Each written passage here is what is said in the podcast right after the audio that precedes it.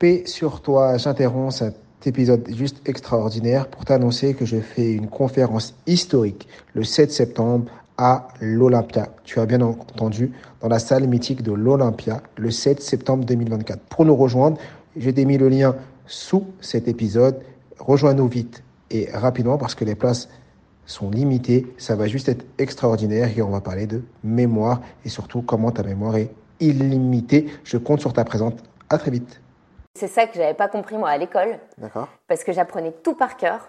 Mais quand je dis tout par cœur, c'est euh, bêtement. Hein. Oui. Tout par cœur, mot à mot. Donc il suffisait que pendant le contrôle, j'oublie un mot, j'étais perdu, il n'y avait plus rien. Exactement. Donc c'est ça, c'est on disait Aurore, on peut pas dire que t'as pas travaillé, mais c'est pas très intelligent d'être travaillé comme ça. Je m'appelle Mohamed Bouclé, je suis vice-champion du monde de lecture rapide et auteur du best-seller Connaissance illimitée. Dans le podcast Connaissance illimitée, je reçois des invités au parcours extraordinaire pour nous montrer que la réussite est à portée de tous. Toi, tu dois souvent apprendre, apprendre des, des textes, beaucoup de textes à apprendre, euh, même euh, bah, pour tout ce que tu fais.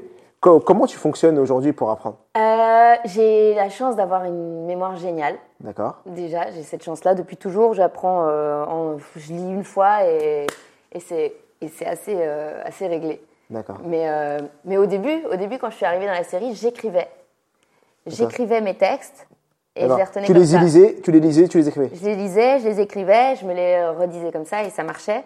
Maintenant, j'ai juste à les lire une fois. Et, mais c'est parce que je connais mon personnage, donc je lis une fois, je sais comment elle va le dire, elle va. Enfin, ça, pouf, je me l'approprie en une seconde. D'accord. Parce qu'aujourd'hui, tu fais pas du, euh, du mot à mot? Non, du tout. D'accord. Alors qu'au début, un petit peu parce que j'étais bonne élève, parce que je, je débarquais dans cette série. Donc, donc là, j'apprenais par cœur. Et puis après, j'essayais. D'ailleurs, je jouais beaucoup moins bien. Bah forcément, tu fais du. Tu, oui. Tu faisais du mot à mot, donc, Donc, forcément. En plus, c'est euh, plus stressant quand on fait du mot à mot. bien sûr. Donc là, on- là, tu renvoies juste le sens avec tes propres mots. Exactement. Donc ça change tout. Ouais, ça change tout. Et c'est ça que j'avais pas compris, moi, à l'école. D'accord. Parce que j'apprenais tout par cœur. Mais quand je dis tout par cœur, c'est euh, bêtement. hein. Oui. Tout par cœur, mot à mot. Donc il suffisait que pendant le contrôle, j'oublie un mot, j'étais perdu, il n'y avait plus rien. Exactement. Donc c'est ça, c'est on disait Aurore, on peut pas dire que t'as pas travaillé, mais c'est pas très intelligent d'être travaillé comme ça. Parce que tu n'avais pas le sens. J'avais pas le sens parce que ça m'intéressait pas, donc je Mm. me dis bon ok j'apprends vite par cœur. Vu que j'apprenais vite, J'apprenais vite par cœur, sauf que je savais pas ce que je disais. bah, c'est ça le problème. Il y a trop d'étudiants, il y qui font ça. Et qui apprennent par cœur, et, même les, discours, la prise de parole en public. Moi, j'ai commencé à être moins stressé à partir du moment où j'ai arrêté d'apprendre mes textes.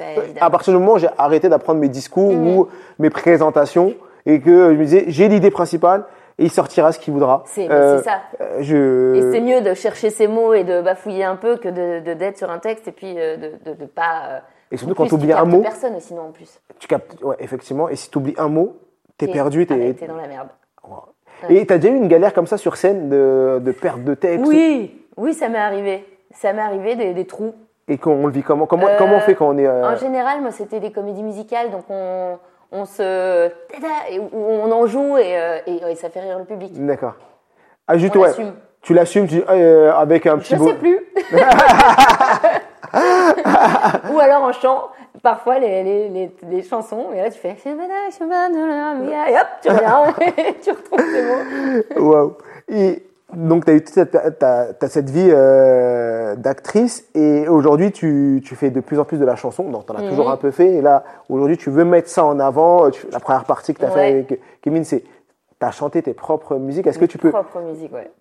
C'est quoi ce processus et pourquoi c'est aussi important pour toi et- Mais j'avais envie de faire un. En fait, c'est c'est c'est gratifiant de. Enfin, c'est gratifiant, ouais, c'est le mot de, de faire quelque chose, de, de, de sortir quelque chose que tu, tu- que tu as créé, Enfin, quelque chose de personnel. Parce que là, euh, je fais une série, je joue des personnages, euh, c'est super, je m'éclate, c'est c'est génial. Mais mais d'écrire ses propres chansons, de les, de les composer et de les et de les proposer après, euh, c'est un peu. euh, c'est- ça, ça fait du bien, ça fait du bien à l'ego déjà. Ouais. Parce que tu te dis, ok, j'ai créé quelque chose et, et je trouve ça important. Et c'est quoi le processus d'écriture d'une chanson? Comment comment tu t'y prends toi aujourd'hui? T'en as, t'en as chanté trois sur Ouais. scène. Tu dois en avoir plusieurs, plus que ça. J'en ai des tonnes dans les tiroirs parce que j'écris euh, j'écris depuis des années.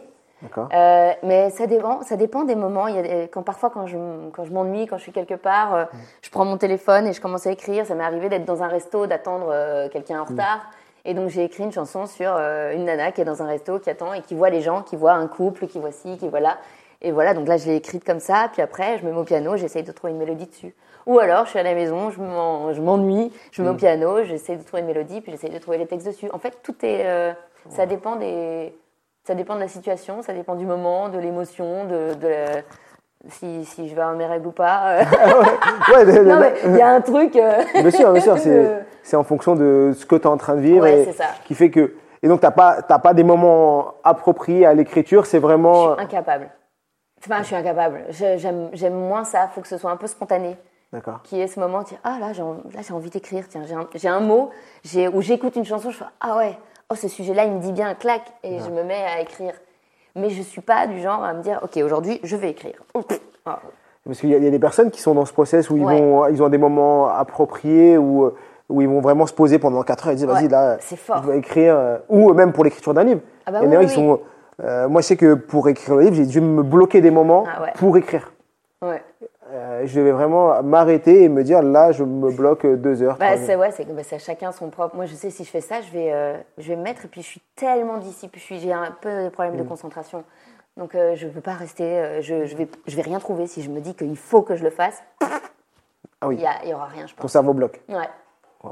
Et aujourd'hui, c'est quoi? Est-ce que tu veux faire une reconversion? Euh, Comment ça se passe là? Non, il n'y a pas de reconversion. Je veux, je veux juste, euh, je veux juste mettre euh, en plus. D'accord. Ouais, j'ai envie de, comme ça fait des années que j'ai envie de chanter mes chansons euh, et que j'y suis jamais vraiment, j'y suis jamais vraiment allée. Là, je me dis, bah, c'est le moment, c'est maintenant ou jamais quoi. Donc là, tu as fait la première partie, tu vas sortir peut-être un single tu vas Ouais, faire... là, pour la fin de l'année, ça sort. À la fin Là, 2024 ouais. Waouh, Euh, fin moment- 2023. 2023, ouais, Ouais. effectivement. je- Je peux dire un an de plus, non, je serais vieille. on sera tous vieux là, on va tous vrai. prendre de l'âge. Oh. Effectivement, donc là, il sort quand? Là, ça sort, euh, j'a- j'attends de voir, mais ce sera euh, fin décembre ou début janvier. Ok, bon, on va faire sortir l'épisode début janvier. euh, Voilà, comme ça, vous avez l'épisode pile au moment Pile euh, de. de- Est-ce qu'on peut avoir le titre? Est-ce qu'on peut avoir des choses Ouais. en avant-première Il y aura une chanson qui s'appelle Rien à te dire, Mhm. et je pense qu'on va sortir les deux, et l'autre qui s'appelle Résonne. D'accord. Et euh, c'est dans un style plutôt, euh, c'est du français. C'est, j'avais envie d'aller dans un, dans un truc un peu aérien. Ok. Et Après, c'est, pop, aérien, variété. Enfin, pas- j'ai pas envie de le définir. on les retrouvera où euh, Sur YouTube ou... Surtout, ouais, sur toutes les plateformes. D'accord. Tu vas pouvoir le mettre, tu vas le mettre sur toutes les plateformes. Ouais. Super. Et ces, euh, ces chansons racontent. euh, c'est quoi la genèse de ces chansons et elles racontent quoi? C'est souvent, euh, c'est souvent des histoires d'amour, comme souvent, comme les gens écrivent. Parce que, et ce qui est fou, c'est que j'arrive, à écrire quand je suis, j'écris mieux quand je suis malheureuse. Donc là, en ce moment, j'écris pas beaucoup. Ah. c'est vrai qu'il y a beaucoup de euh, personnes qui disent ça. Mais ouais, c'est. Mais du coup, mes chansons sont un peu mélancoliques, quoi. Parce que ça te plonge dans une. Souvent, on va mettre dans des musiques, on va mettre un peu de tristesse. Mm. Et comme toi, tu es dans une énergie positive, euh, te mettre dans cette énergie pour écrire, c'est. Il n'y euh, a, pas- bah, y a pas les mots qui viennent. Tandis que là, bah, quand tu es malheureux ou quand tu as un moment de, de down, c'est un peu une thérapie aussi d'écrire. ouais, parce que tu fais ressortir tes mots et tes mots. effectivement. donc, euh, donc c'est vrai que quand tu es heureux, bah, tu peux écrire. euh, remarque, je pourrais écrire une chanson un peu heureuse. Ça ferait du bien. tu vas rentrer à la maison, tu vas faire exprès de faire une, une embrouille avec. Oui, avec. Kevin. Vas-y. pour- euh, voilà, juste pour que pendant une semaine, vous soyez euh, en mode malheureux et on puisse Ouais. écrire. Quoique là, ça y est, j'en ai assez des chansons malheureuses. Il faut faire des chansons de d'amour parce que on a bah, dans, dans une vie, on a. euh, euh, mais je, je suis assez. euh, avec Kevin aussi, on est assez. euh, on, on aime, on est passionné par par le par le couple, par les. Par la vie euh, homme-femme, euh, homme-homme, Bah, là, en on plus, s'en fout, c'est- mais en tout cas par des histoires d'amour, quoi. Par, euh, C'est euh, réel et c'est sketch ou sur les réseaux, euh, c'est beaucoup cette, c'est la vie de Oui. tous les jours d'un couple où, euh, oui, tu dois te dire un- une blague ou un truc qui, et qui et tout le monde se retrouve dans ce qui se passe. complètement, ouais. Et c'est ça qui est, qui, Ouais. qui est puissant. Et aujourd'hui, c'est quoi tes, tes grands challenges? C'est quoi tes challenges du futur? Euh, mes challenges du futur, c'est, euh, c'est, c'est- pff, mes challenges, c'est de garder, et en tout cas de, de, de confirmer ma confiance pour pouvoir y aller euh, sans me poser de questions en fait. Mes challenges, en fait, ouais, j'en ai, je me sens assez, assez alignée, on le disait. Donc euh, là, je, je suis assez sur la positivité, sur les énergies positives, tout ça. Donc j'ai, et je me suis toujours laissé guider, donc je vais continuer à le faire. Mais mais avec la confiance en plus, donc ça, va, je crois que ça peut, ça peut aider quand même. Ouais, bah, sur, oui, ça va énormément aider. Il y a un dernier sujet que j'aimerais bien aborder parce que en aparté, on disait que tu es, ben, maman. Mhm. Et comment tu concilies euh, cette vie Parce qu'il y a beaucoup de mamans qui nous écoutent et qui euh, se mettent des plaf- plafonds de verre en disant bah, Moi, je suis maman, euh, j'ai pas le temps de faire tout ça, j'ai pas Ouais, le temps de, de, ré- de vivre ma vie, euh, de, Ouais, de kiffer. euh. Mais Comment ce toi, qui euh, C'est vrai que c'est c'est un, c'est un sacré, euh, c'est un sacré chamboulement. hein, Il a quel âge ton- Deux ans. Deux ans. toi.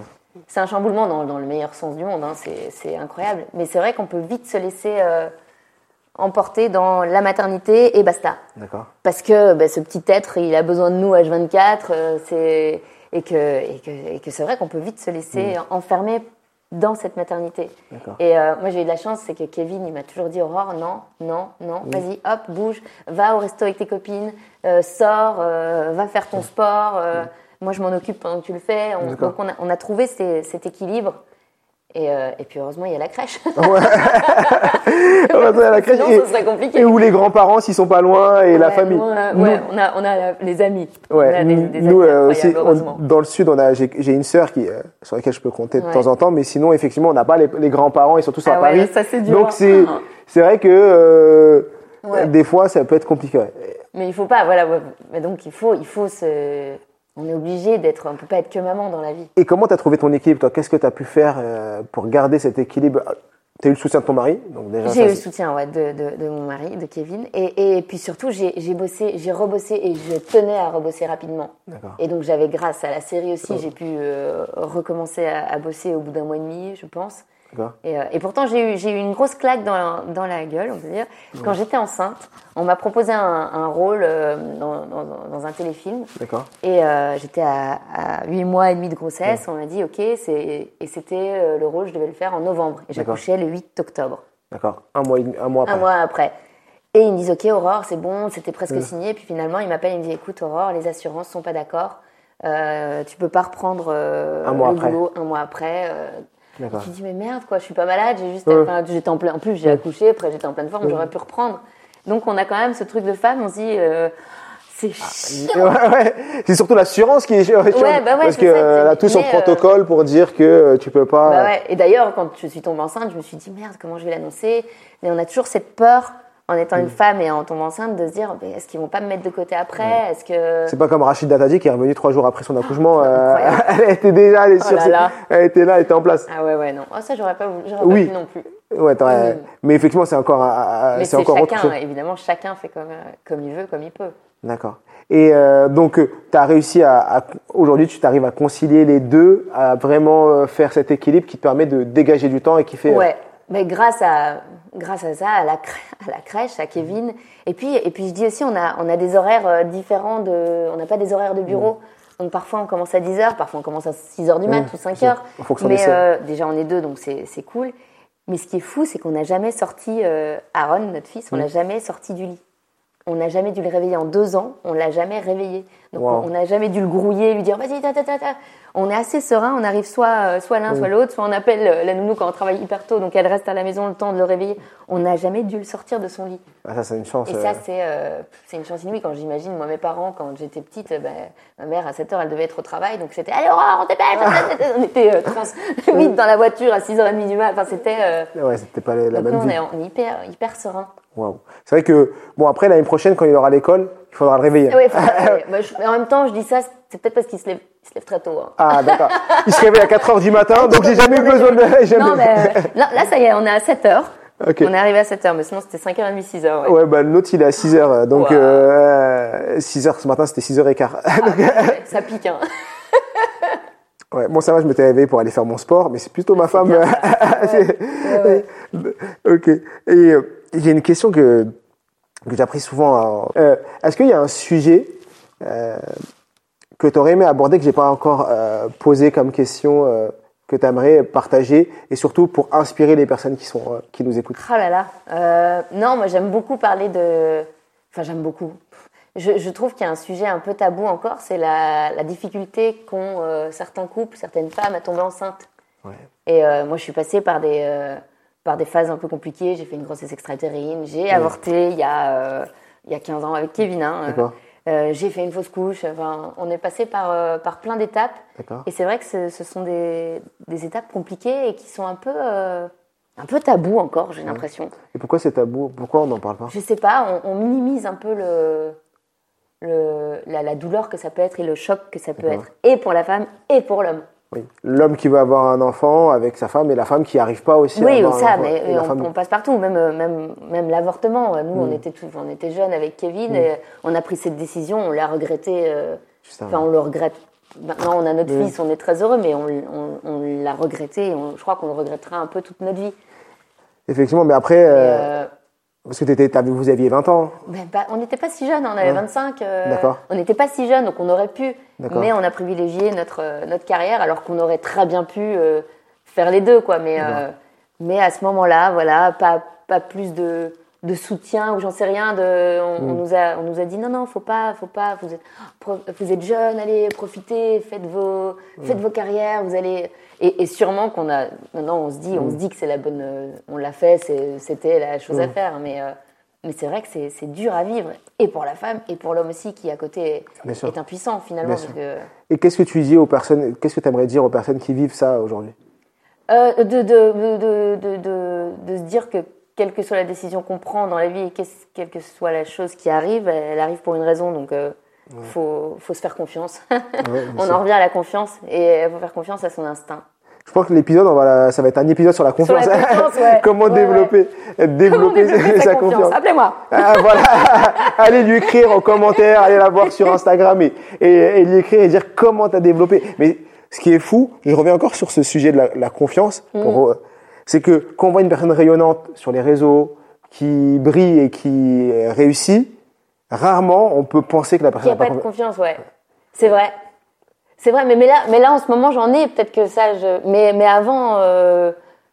ouais, c'est vrai. Qu'est-ce que qu'est-ce que tu aurais aimé qu'on te dise à un moment où tu n'avais pas de confiance pour t'aider à, à surmonter euh, euh, des- les moments où tu n'allais pas de l'avant à cause de ça? Mais surtout, oublie, oublie le regard des autres. Surtout. Surtout le regard des autres. C'est fou, hein, ce truc. Le regard des autres, il est juste Il est incroyable. terrible. Et est-ce qu'aujourd'hui, tu penses que dans le monde de- du cinéma, il y a trop de personnes qui se freinent à cause du regard des autres? Ou qui avancent pas, ou qui tout bloquent J'im- J'imagine qu'il y en a beaucoup euh, qui doivent se freiner à cause de ça. ouais. Et c'est quoi Il y a une pression, il y a quelque chose qui fait. euh, Je pense, mais encore une fois, ça doit être l'éducation. Donc c'est euh, c'est quelque chose qu'on a en nous, Hmm. qui est enfin mau- mauvais ou pas, parce que l'éducation on, on l'a. Et, et- et c'est marrant, on, on a beaucoup discuté avec Kevin, c'est qu'il faut casser son éducation, quelle qu'elle soit. Ouais. Même si elle a été euh, très bonne. Moi, je sais que j'ai une très bonne éducation. J'ai été euh, dans la bienveillance, avec des belles valeurs, des beaux. Mais j'ai ce truc, je sais que mes parents sont deux timides, qui ont peur du regard des autres, qui, qui aiment euh, que tout soit beau, que tout soit bien, qu'on Ils t'ont donné, ils avaient une étiquette, ils t'ont donné leur étiquette. bah oui, on prend, de toute façon, on prend les bagages de nos parents Ouais. et de nos grands-parents et de nos ancêtres. Je pense qu'on on les trimballe tous et puis il faut, il faut arriver à les trier et garder ce qui nous va et, et jeter ce qui ne nous va pas pour pouvoir euh, éclore quoi. Et, et pour ton fils, qu'est-ce que tu vas faire pour qu'il ait euh, le, le plus de confiance possible, le On plus tôt possible? Et on va surtout essayer de lui donner une passion, je pense. Enfin, lui donner, de, de, de, faire en sorte qu'il soit passionné parce que Mhm. je pense que la passion, ça sauve de tout. D'accord. Et le sens de l'humour aussi. L'essence de l'humour, c'est très très très important. Et ça, le second degré, il est euh, primordial pour moi. Wow. Euh, et une question que je pose toujours à la fin de, de mes épisodes, c'est si tu avais la Aurore de, de 15 ans devant Mhm. toi, ou 16 ans, qu'est-ce que tu aimerais lui dire? Euh, Aujourd'hui, avec le temps, avec le C'est un peu recul. bateau, je crois, hein, mais euh, fais-toi confiance. Ouais. ouais.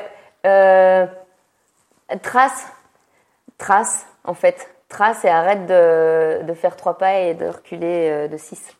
Ah. Ouais. Trace et... Trace, en fait. Trace. Chut. Trace parce que tout est, euh, tout est bien aligné. Et je pense que quand on est aligné, enfin quand on dit qu'on est aligné, on l'est. C'est comme quand on dit, ça c'est Kevin qui m'a dit. Tiens, Kevin, hein, franchement. Mm. On a beaucoup parlé de lui hein. aujourd'hui. hein. Heureusement, finalement, c'est un double euh, qui m'a dit si tu fais, si tu fais croire que tu as confiance en toi, les gens croiront que tu as confiance en toi. Ouais. Si tu fais semblant, enfin semblant, fais euh, croire en, en ce que tu dis, les gens vont y croire. Et je Mm. Mais dis c'est vrai. bah oui, en fait, c'est vrai. Il y a tellement de, de ça.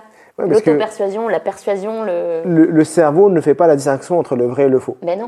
Et comme si toi, tu te répètes tous les jours une information, comme ton cerveau ne fait pas la distinction, à un moment, il va commencer à y croire. Mais évidemment. Et, Il a entièrement raison. Moi, c'est ce que j'ai fait pendant longtemps. Ah ouais. Et euh, sur la prise de parole, j'étais incapable de prendre la parole en public. Aujourd'hui, je fais des conférences et autres, mais c'est parce que je me répétais que j'étais un bon orateur. Et bien sûr, je faisais, je m'entraînais. Mhm. C'est pas juste se répéter parce que Eh non, oui, oui, si on bosse pas à côté, ça peut pas marcher. je vais m'allonger, je vais, je vais aller au McDo tous les jours et dire j'ai un super ventre plat avec des abdos incroyables. Ouais, ouais, et non, tous les soirs, je vais regarder mon ventre. Descends, descends. Non, ça va pas marcher. Je pense que j'aurai toujours euh, mon abdo central là qui sera là. Bah ouais. Non, ça va pas le faire. Mais effectivement, euh, la répétition de l'information plus l'action, le cerveau avec le temps, il fait la distinction. Comme il fait pas la distinction, il y croit. Et ça. après, il fait les actions. Et effectivement, de répéter que tu as confiance en toi. Mais finalement, tu, tu l'as.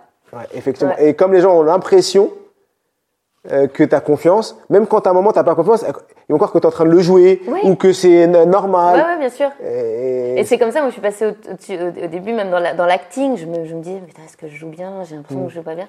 Maintenant, je me dis, ok, je suis la meilleure comédienne du monde. Et donc, euh, bah, les, gens disent que je suis bonne. c'est vrai? Après, je sais pas, j'en sais rien. Mais comme j'ai dit, ok, je suis une très bonne comédienne et je fais faire en sorte de transpirer la bonne comédienne, Ouais. et ben ça marche. Ouais, non, ça, ça, ça marche. Ça marche même quand toi, tu as l'impression que tu es nul, Ouais. mais comme tu fais croire que tu es bon, à la fin, quand tu es tout seul, tu dis Ah, qu'est-ce que j'ai été nul, j'aurais dû faire ça, j'aurais dû faire ça. Mais les gens disent Ah, c'est super. Mais bien sûr. Et moi, ça m'est déjà Mais arrivé dans, sûr, ouais. dans des conférences et autres où je dis, Ah, j'ai oublié ça. Ah, là, j'étais j'étais pas à l'aise. Là.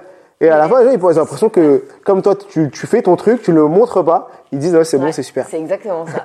Ok. Super enseignement. Je vous invite vraiment à, à l'appliquer dans votre quotidien et nous Oh dire, oui. euh, nous dire euh, ce qu'il en est. Euh, merci beaucoup, Aurore. Oh, Ça ben non, c'était un plaisir. Merci merci, merci d'avoir accepté cette invitation et de pouvoir partager ton parcours euh, qui est juste incroyable et, et inspirant pour beaucoup de personnes. Bah, c'est avec plaisir, vraiment. Je vous invite vraiment, nous, on est derrière des caméras en train de parler, mais euh, la relation et, et parler avec vous, c'est super important pour nous. Ben, donc, dites-nous en commentaire sur YouTube euh, comment vous avez trouvé cet épisode, qu'est-ce que ça vous a appris et, comment ça peut vous servir dans votre quotidien. N'hésitez pas, bien sûr, à le partager à un maximum de gens. Ça, c'est la première chose. Et sur les plateformes de podcast, à mettre 5 étoiles et également à, à le partager. Est-ce que, Aurore, tu as une dernière chose à dire, un truc que tu voulais partager? Non, ayez confiance. Ayez confiance. On terminera là-dessus. On terminera là-dessus. confiance. Voilà, exactement. Et comme je dis toujours, je suis tué. Nous sommes tous illimités. Prenez soin de vous.